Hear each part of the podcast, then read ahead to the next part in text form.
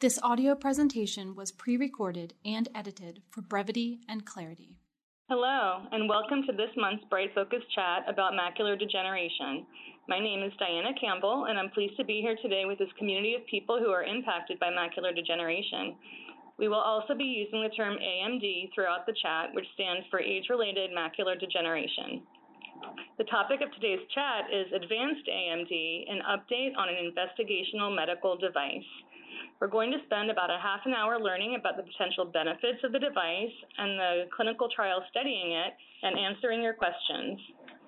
For those of you who are new to our chat series, this chat is brought to you today by Bright Focus Foundation.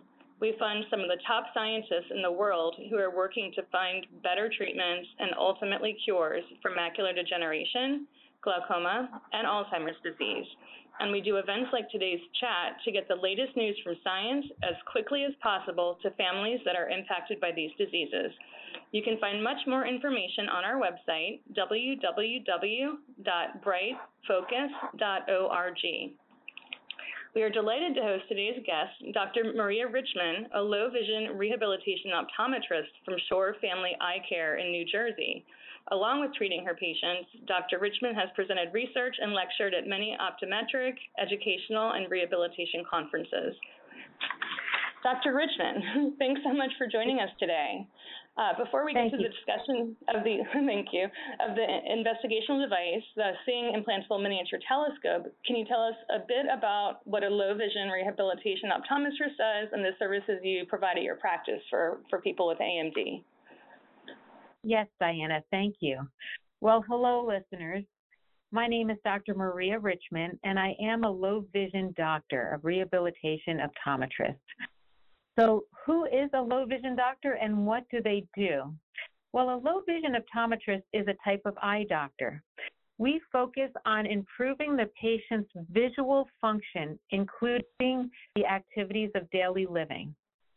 So what do I do during um, a, low, a day as a low vision doctor?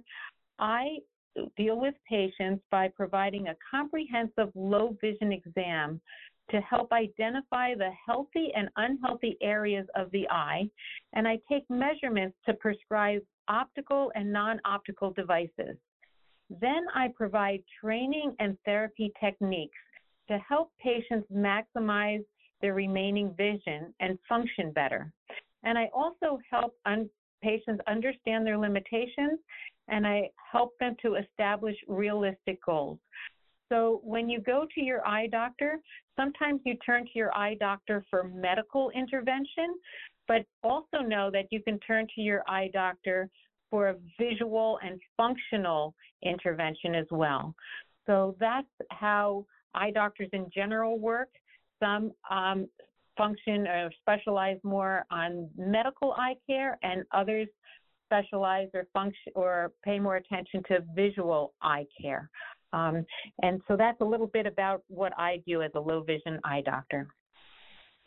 I really appreciate that. It's a question that we get a lot, and um, I think the experience of many people is that they don't necessarily get a referral or don't know how to find one. Um, so the outline of, of what doctors like yourself do is, is really important, and I'm pretty sure we'll get some questions at the end of the chat too. Mm-hmm. Um, so let's start with the basics about the SING Implantable Miniature Telescope, or the IMT, as we might call it um, throughout the chat. Uh, Consuelo from Connecticut asks, what is the benefit of the device? So could you tell us a little bit about the device, how it works, and your involvement with the Concerto clinical trial? Yes. So first I like to give you a little bit of a history on the device. So the IMT, which is the implanted miniature telescope, um, first was preceded by a first generation IMT back in 2010. So the first generation IMT, which is the implantable telescope, had similar optics to the current telescope, which is in the study that we're dealing with or discussing today. The first generation was implanted in more than 700 patients with macular degeneration, and over a five year period, we found that 90% of the patients with the implantable telescope achieved at least a two line gain in their visual acuity. We also looked at the patients with the first generation implantable telescope device, and we measured results from the National Eye Institute questionnaire.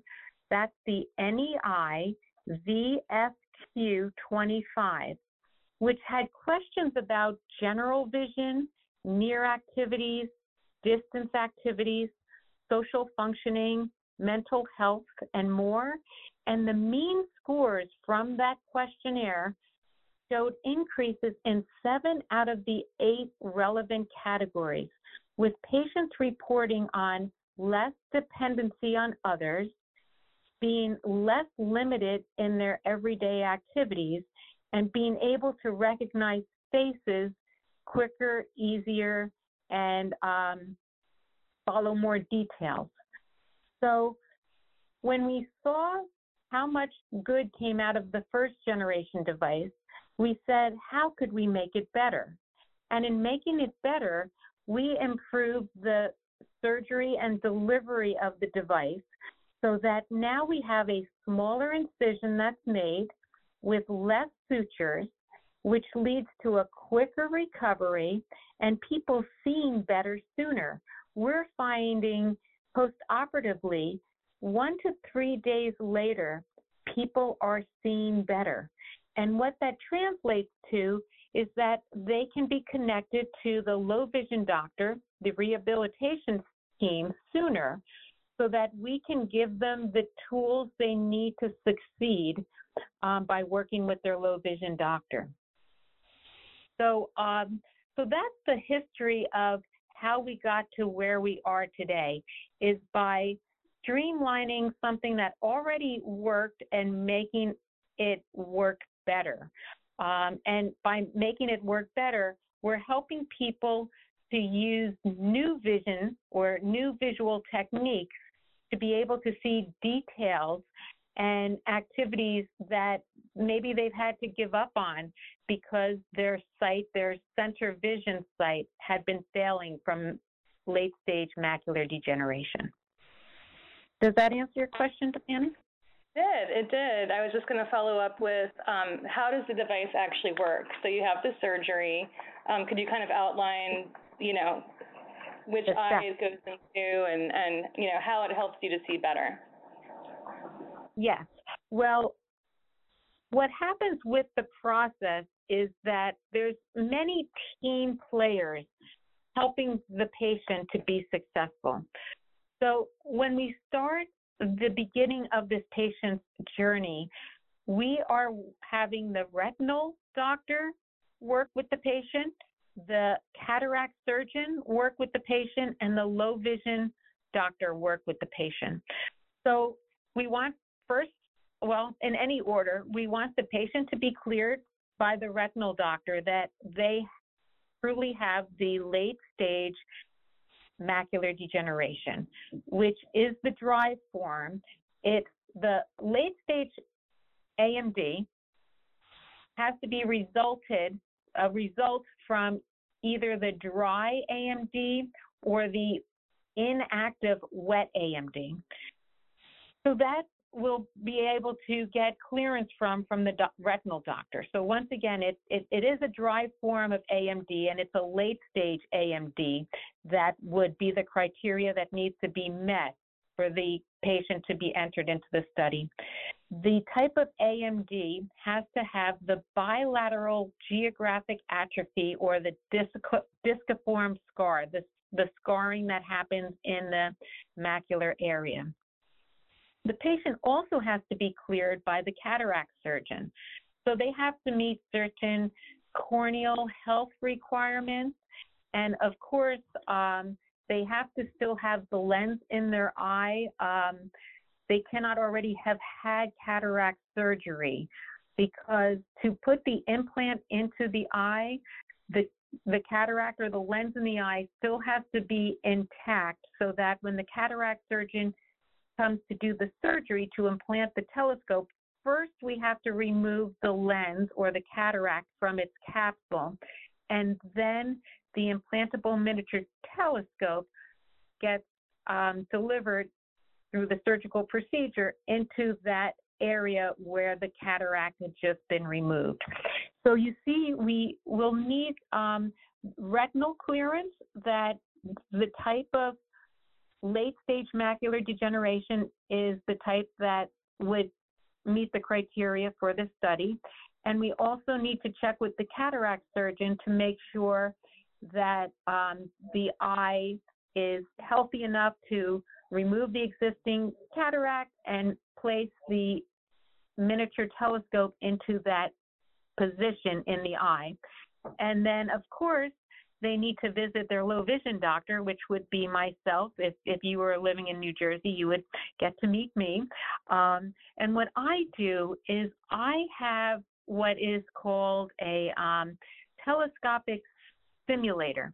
So I have an external telescope that you would hold in your hand, and um, it's of the similar magnification to the actual implanted telescope that we would be using during the surgery.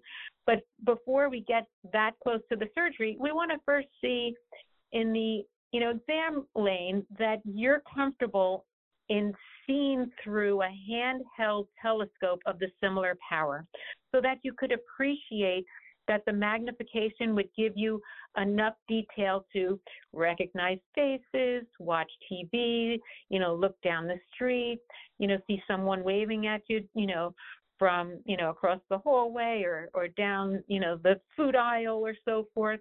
So we want to first make sure that you have an appreciation for the level of magnification that the telescope would be providing for you as well as understanding what biocular viewing is, because what happens in these cases with the implantable telescope, Diana, is that you would hold the external simulator, the external telescope up to one eye, let's say the, the operated eye, so that you could appreciate the um, the enlarged clear central vision that you'd get with that eye.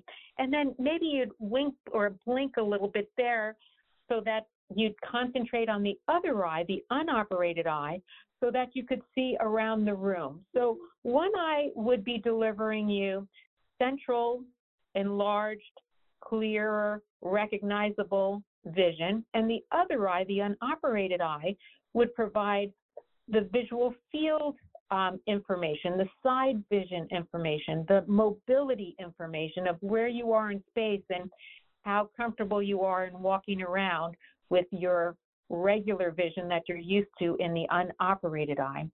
So it would take some training to make sure that you understand that it would be a new way of seeing. It would be a new type of viewing, the biocular viewing, where one eye would be paying attention to central vision and the other eye would be paying attention to peripheral vision. And then once you're cleared with the low vision doctor, the cataract doctor, and the retinal doctor, then you're ready um, to have your surgery. And so the surgery would just be um, a surgical procedure that the cataract surgeon would remove the cataract, um, place the implant into the eye, um, requires just a few sutures, and then you'd have follow-up post-op care with your surgeon. And in a you know in a, a day or two you're seeing better. And by two weeks after the surgery you're in your low vision optometrist office we're rolling up your sleeves with me and we're going to do a visual acuity assessment i'm going to provide optometric care through that comprehensive eye exam that I spoke about earlier when I was introducing myself. And then we'll start the vision rehabilitation management, which can take about six to eight sessions of rehabilitation or vision therapy or eye exercises. And uh, the roles um, that would be um, in office eye exercises as well as um, home exercises. So, over that six to eight session of you know working closely with you, your low vision specialist would be helping you to um, function better with your new vision, um, helping you to use your vision more easily and more comfortably. Um, we'll be teaching you new visual tasks and techniques to help you to see better. and, you know, motivating you throughout this whole process because it's like anything else. It takes work and it takes motivation and it takes concentration and um, it also takes a good support network.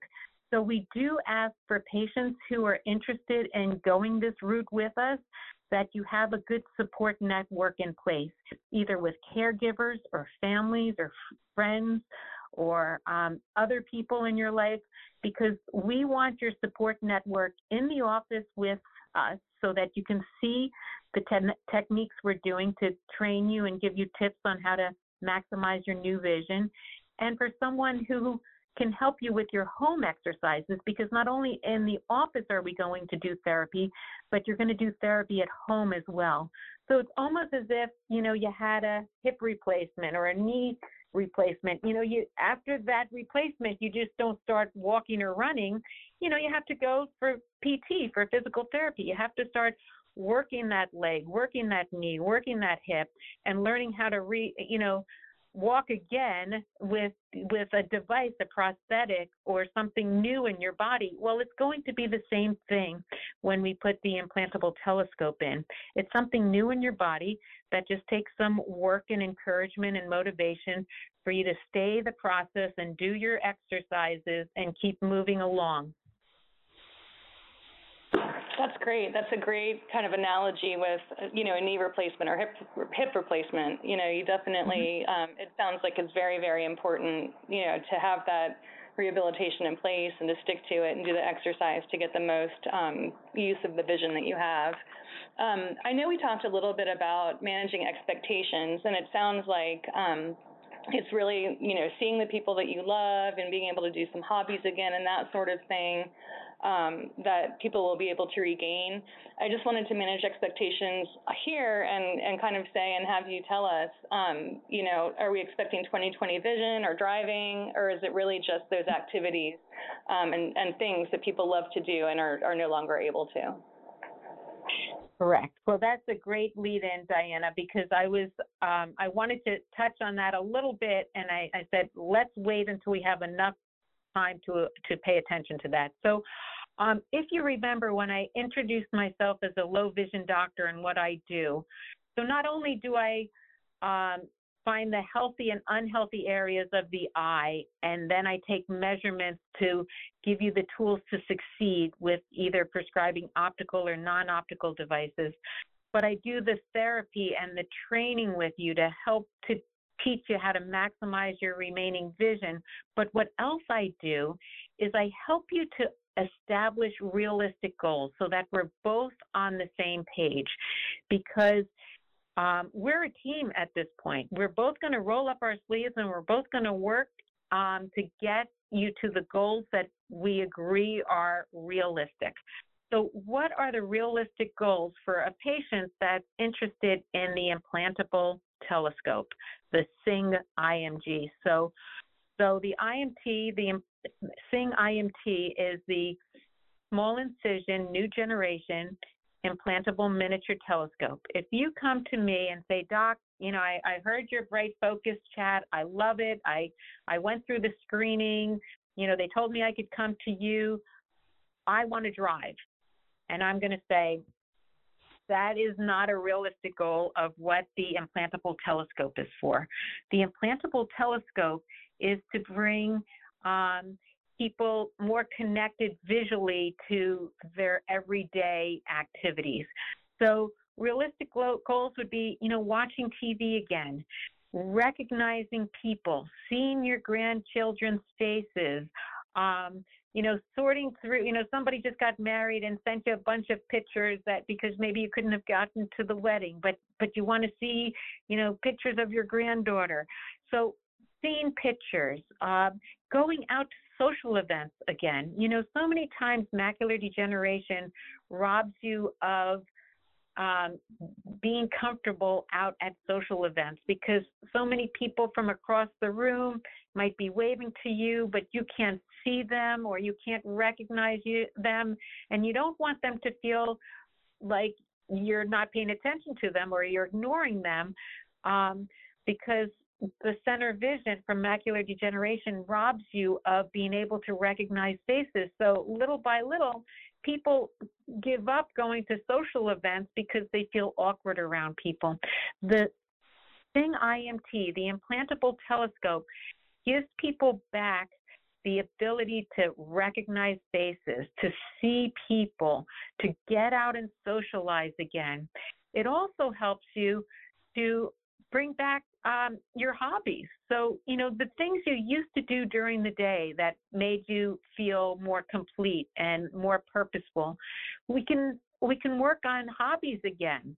We can help you with reading and writing and near activities, and and getting around, um, you know, in social settings. So those are all realistic goals. But I, will tell you, Diana, if people came to me and said, Doc, I, I want this telescope because it's going to give me clear vision immediately. And I, I'd have to say to them, I'm sorry, uh, it, it, it does give you clear vision, but it takes a lot of work. It's almost like that knee replacement. Doc, I want a new knee so I can go out dancing or running again but I don't want to do, I don't have any time for PT, for physical therapy. Well, that doc's going to tell you the same thing. This is not for you if you're looking for some clear, immediate gratification. It's going to take work. It's a process. It's, it's a pleasurable process, um, but with work, you know, you have to have the commitment you know, some people might say to me, Doc, I want to get back to playing tennis or seeing a golf ball, you know, in flight so I can see where it's heading and where it's landing. This type of implantable telescope is not for that. It is more, we want to take baby steps. You know, we want to we want to regain our new vision little by little and see where that takes us. So I would redirect those patients that might have unrealistic goals of clear immediate vision or driving vision or you know seeing a golf ball in play i would i would redirect those goals and see if we could come to some common agreement that let's start by seeing television again, you know, getting out and socializing again, you know, even going out to lunch with your friends and being able to, you know, read a menu or or or cut, you know, cut the food and and not feel like you you can't see enough and you might make a mess at the table.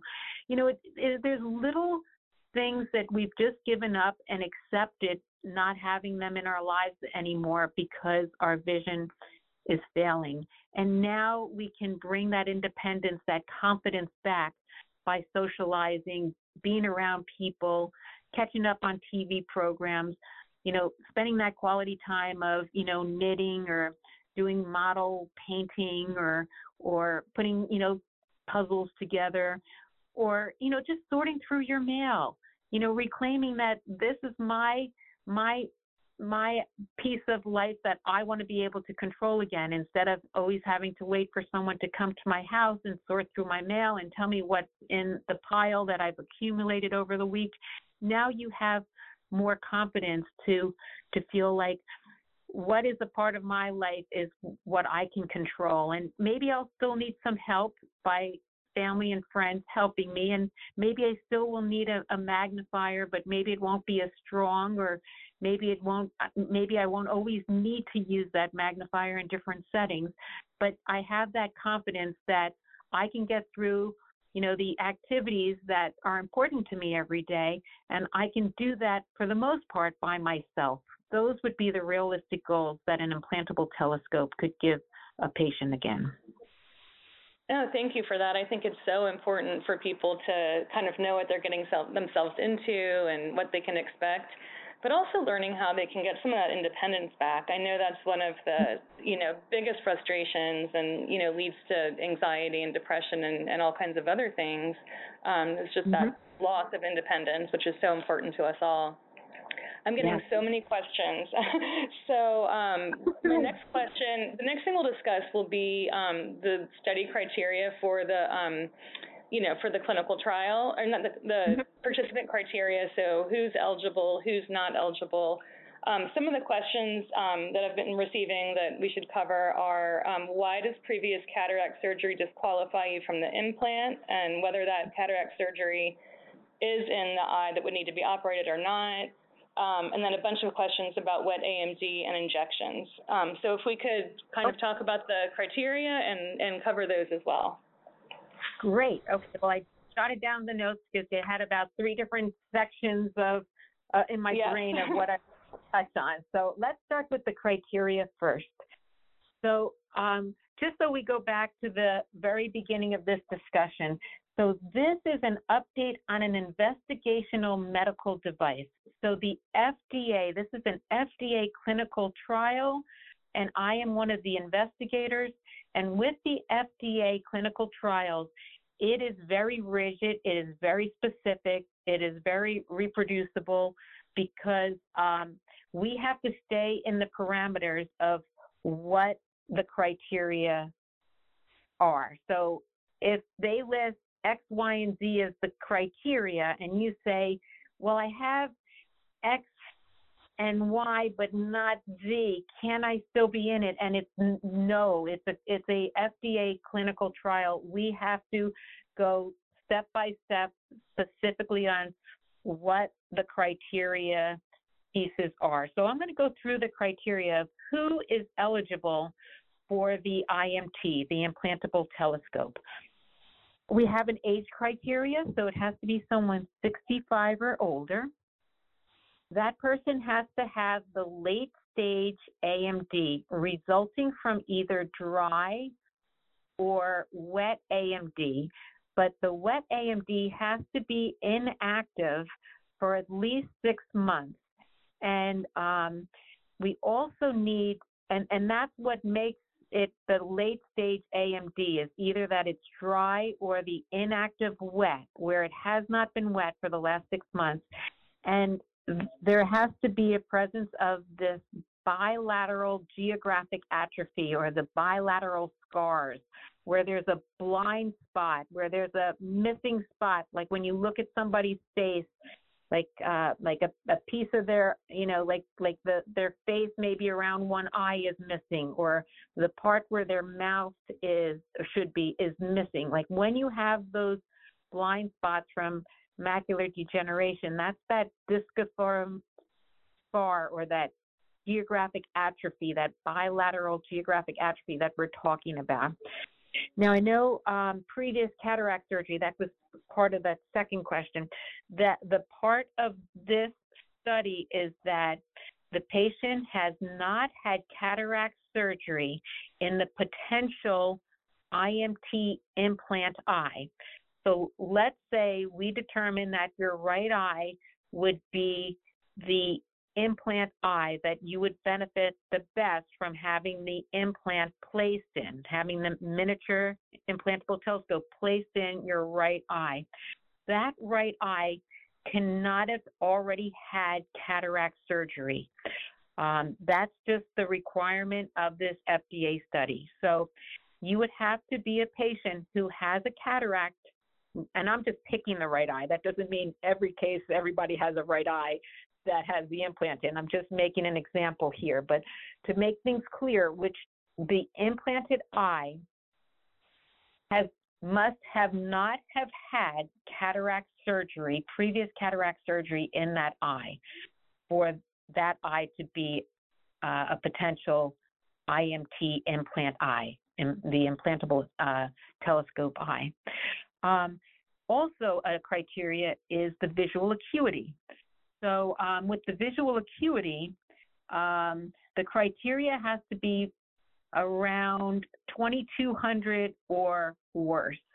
And I think most of you understand that 2200 level because 2200 or worse, that's the, um, according to the Federal Disability Act, that is um, the the definition of, of legal blindness, right? So we're looking the specific criteria if you um, wanted to write it down, or at least it will be in um, in the um, recording. So when you go back to listen to this, the specific visual acuity criteria is 20 slash 160 to 20 slash 800 in each eye.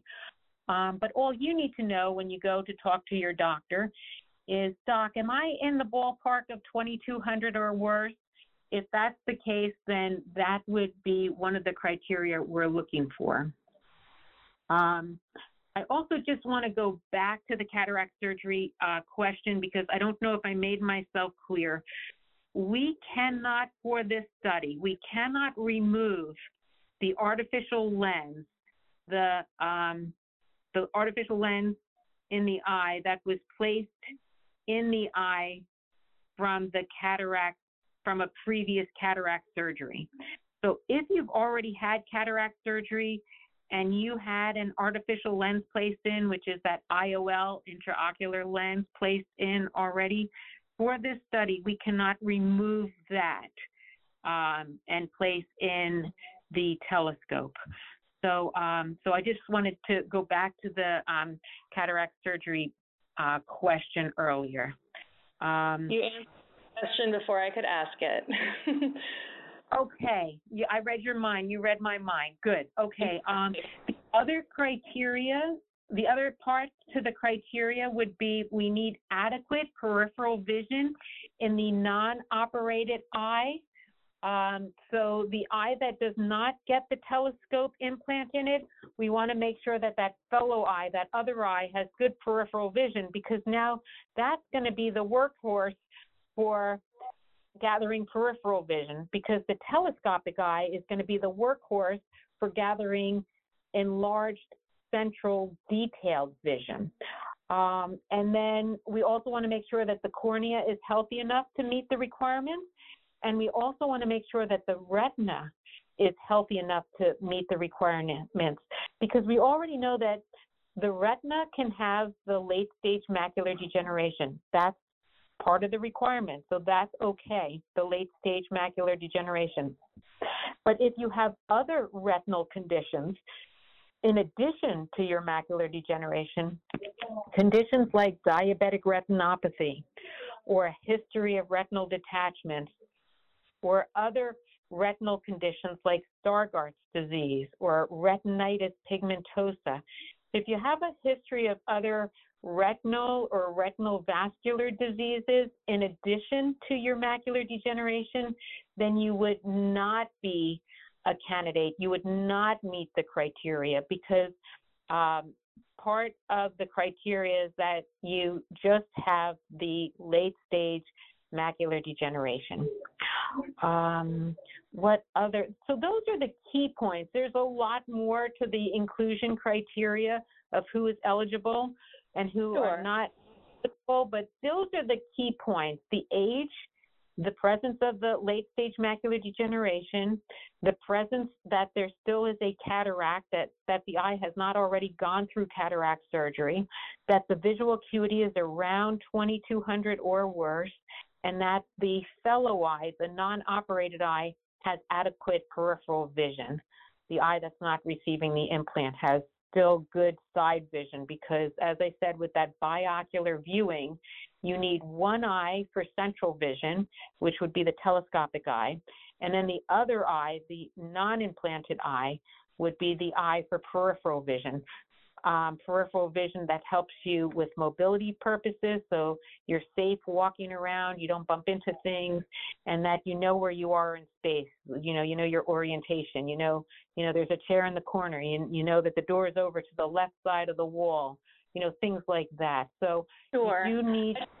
You do, mm-hmm. Yes, Diana. I was, I was just going to say, I also want to clarify um, when, when you said no active wet AMD, I believe, and correct me if I'm wrong, or let's share this with everybody, um, essentially that means no injections in the wet AMD eye for, I think it was six months before the surgery. Correct, correct. Very good point, Diana. Yes. So maybe let, let's get back. Let's put the FDA study and the implantable telescope just to, uh, to the side for now. Let's talk about age-related macular degeneration, also known as this AMD I keep on um, referring to. So AMD damages the macula. The macula is the area of central vision in our retina. It's our detailed vision area. It's our area of 20/20 vision. When that is damaged, We can't see faces anymore. We can't recognize people as easily anymore. It's difficult to watch TV. It's hard to read your mail. You can't always set your thermostat. You can't always read a recipe. It's hard to read the label on your medicine bottles. It's hard to go out shopping to see a price tag or to read a menu if you're going out to eat. All right. All of these conditions, all of these problems stem from damage to the macula. And in macular degeneration, in AMD, the age-related macular degeneration, AMD starts as a dry form. It starts as dry AMD. In some cases, the dry AMD advances to a more severe dry AMD. It, it takes up a larger area of the macula, but the area is a dry um, condition. In other cases, the dry AMD changes to wet AMD. And when you have wet AMD, that may require injections. Now, for this study, the AMD must be dry or an inactive wet AMD. Now, an inactive wet AMD um, is one that does not need any more injections. It's it's it's changed back to a dry AMD. That's why you're not getting injections anymore. And it's at that point when the AMD has become this late stage AMD that at that point you meet the criteria for this FDA study. Does that explain it a little bit better, Diana? It really does. Thank you so much for that okay. clarification. Um, so let's say someone is um, eligible with all the criteria and elements we just discussed. What would what would one expect from the surgery itself? Is it inpatient, outpatient? And what you kind of mentioned, touched on the recovery time, but what is the process itself? How long does it take, and where would they do this? Okay, so in New Jersey, um, we have two locations. Um, we have two surgeons in New Jersey. So, um, and I'll go over all the different um, sites that we have so far. But with the surgical procedure, it includes the cataract removal with the insertion of the implantable telescope. Um, it does require an incision um, so that the delivery, the pre-loaded delivery system can um, place the telescope properly in the eye. Um, it does require a couple, a couple of sutures and, um, and post-op care. So usually in a, a couple of days, you're seeing better. By two weeks, you're usually free from the surgeon and you're then in the low vision doctor's office so that we can start the rehab together. And with the rehab, oh, so so the surgery is um, is similar to cataract surgery. So you would go to the cataract uh, surgeon's uh, surgery center.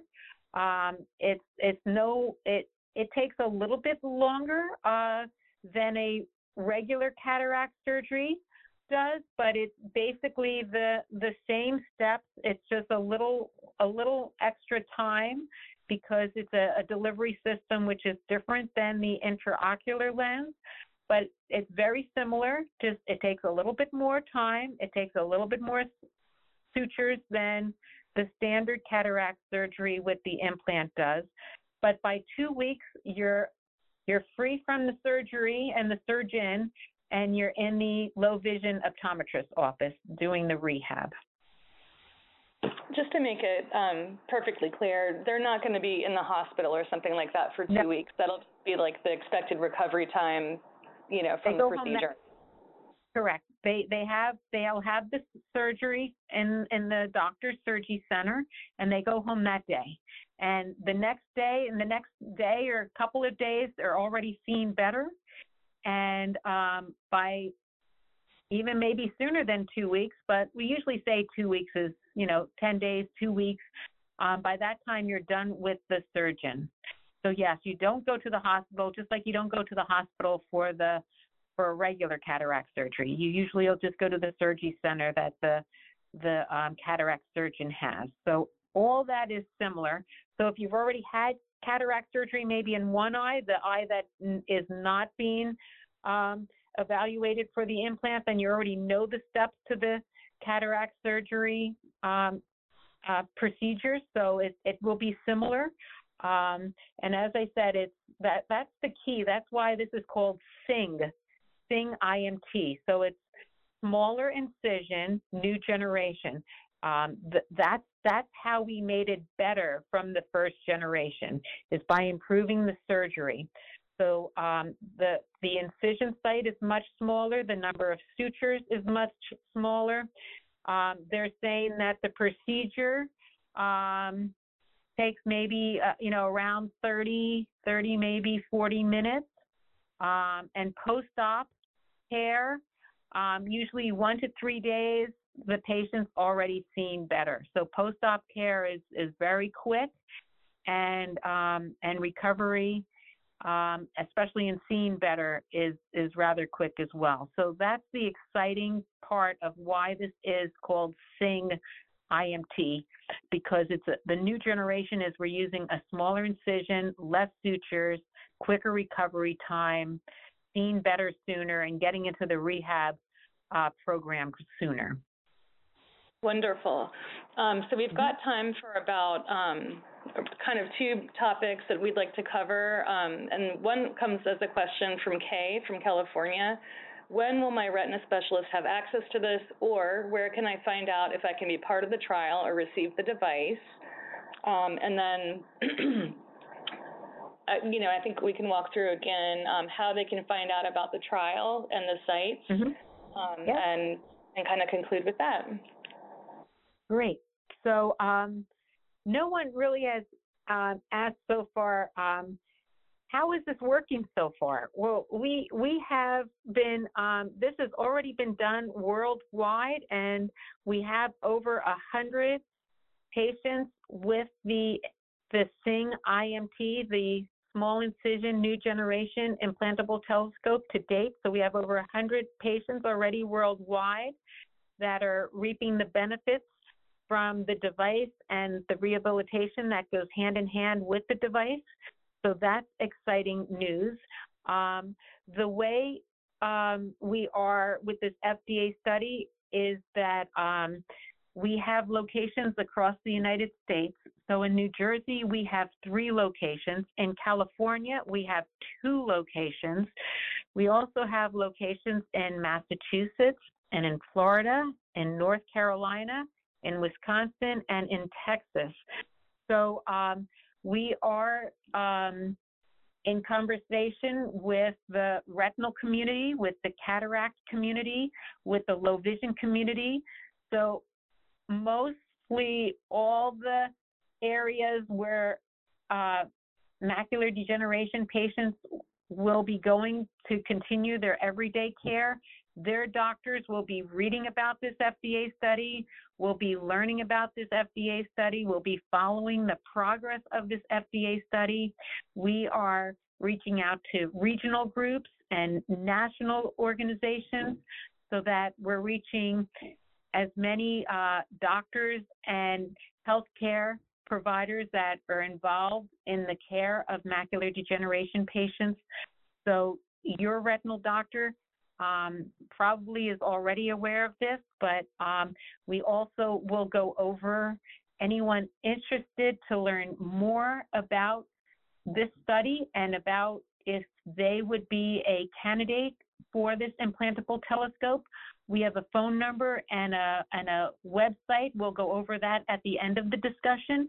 Um, once you either call the phone number or visit the website that we give you, there will be a member from our team or Aura Connect team that will do a phone screening with you to see if you qualify for the study.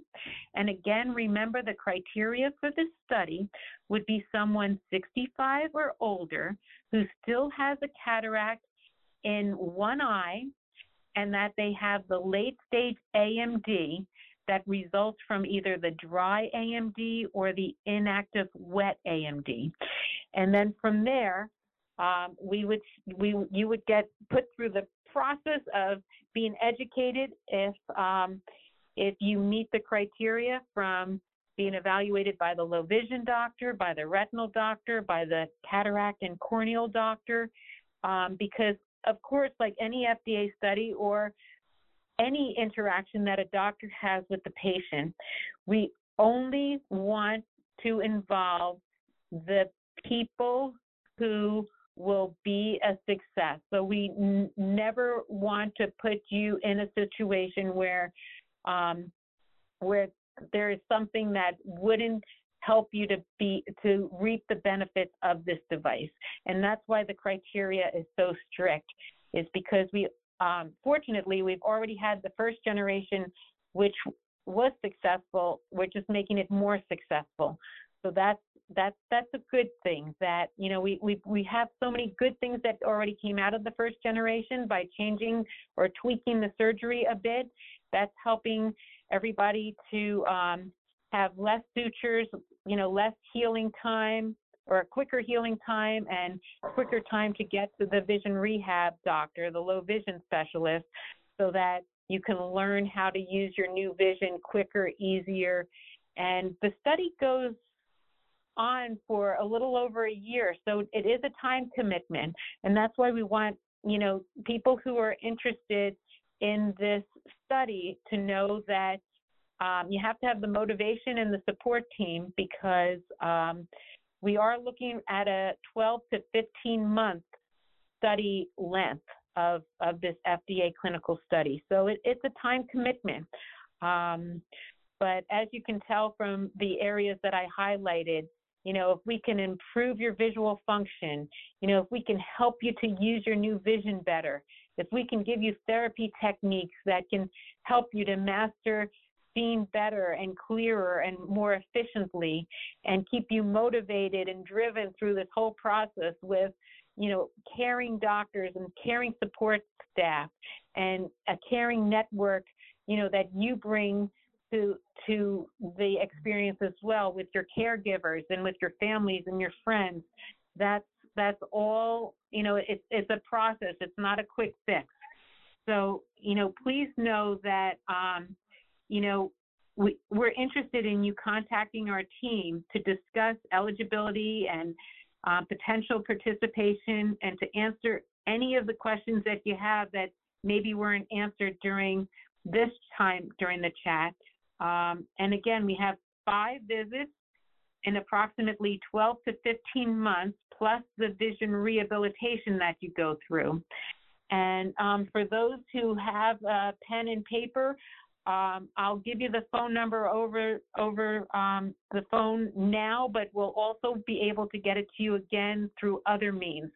But for those who want to write down the number of how to contact us to um, talk to our team members, our number here is the 1 866 393 3767. Again, to contact us to talk to our team members to discuss eligibility and participation, or if you just need some questions answered a little bit more in depth than what I was able to do today, call us at 1 866 393 3767. And we also have a link, which is www.concertostudy.com. And Concerto Study is C O N D E R E O S T U D Y. And as I said, we'll get this all to you in case you can't write this down now. You'll still be able to connect with us after the chat is done today. Thank you so much. This is so much information, and um, I know we'll get you know lots of questions on the voicemail afterwards, and we'll follow up with folks. Um, you know, we will provide the phone number and the website again, um, and I'm just really excited about this. A couple of final notes before we conclude. Next month, we'll be taking a break for the holidays, and we'll be back after the new year on Wednesday, January 25th at 1 p.m. Eastern We're actually currently planning our list of topics to cover in 2023, and we'd love to hear your suggestions or ideas. Um, so you can also leave those on the voicemail after the call. Uh, we also have our next glaucoma chat in the new year on January 11th. Um, if you have already registered for the glaucoma chats, you'll just automatically receive that reminder call the day before the chat. If you're interested in listening and you haven't already registered, you can also leave a message after today's chat. So to close out today, Dr. Richman, are there any final remarks you'd like to share with the audience? Well, I always want to remind low vision patients, people in general, if you have macular degeneration, glaucoma, diabetes, whatever you have that has um, weakened your eyesight, just know that um, never to give up hope. Your doctors have not given up hope, and neither should you. So always know to ask questions, to have the conversations with your doctors, um, to be educated by listening to bright focus chats like we're doing today, so that you understand that there's lots of research out there that we know that people are out there suffering that that we feel your pain. We know especially with macular degeneration there's more than 11 million people who are affected from some form of macular degeneration in the United States. We know there's a problem. We're trying to fix the problem. We cannot cure the problem but we are working very hard to bring more functional, usable, vision back to your life so you can have a better quality of life. So please don't give up on yourself. We're not giving up on you. Always have hope. Always have questions. Always try to educate yourself and always know that the medical community is working very hard to help you. Thank you, Diana. Thank you so much. This has just been so wonderful. Um, and I think those final remarks, you know, are hopeful and, you know, remind people that, you know, while it might be slow going, everyone is working really hard in the research and medical community to, to really find some better solutions. Um, so with that, um, this will conclude the Bright Focus chat. Have a wonderful holiday season, and we will be back in January. Thank you. The information provided in this recording is a public service of Bright Focus Foundation and is not intended to constitute medical advice. Please consult your physician for personalized medical, dietary, and or exercise advice. Any medications or supplements should only be taken under medical supervision. Bright Focus Foundation does not endorse any medical products or therapies.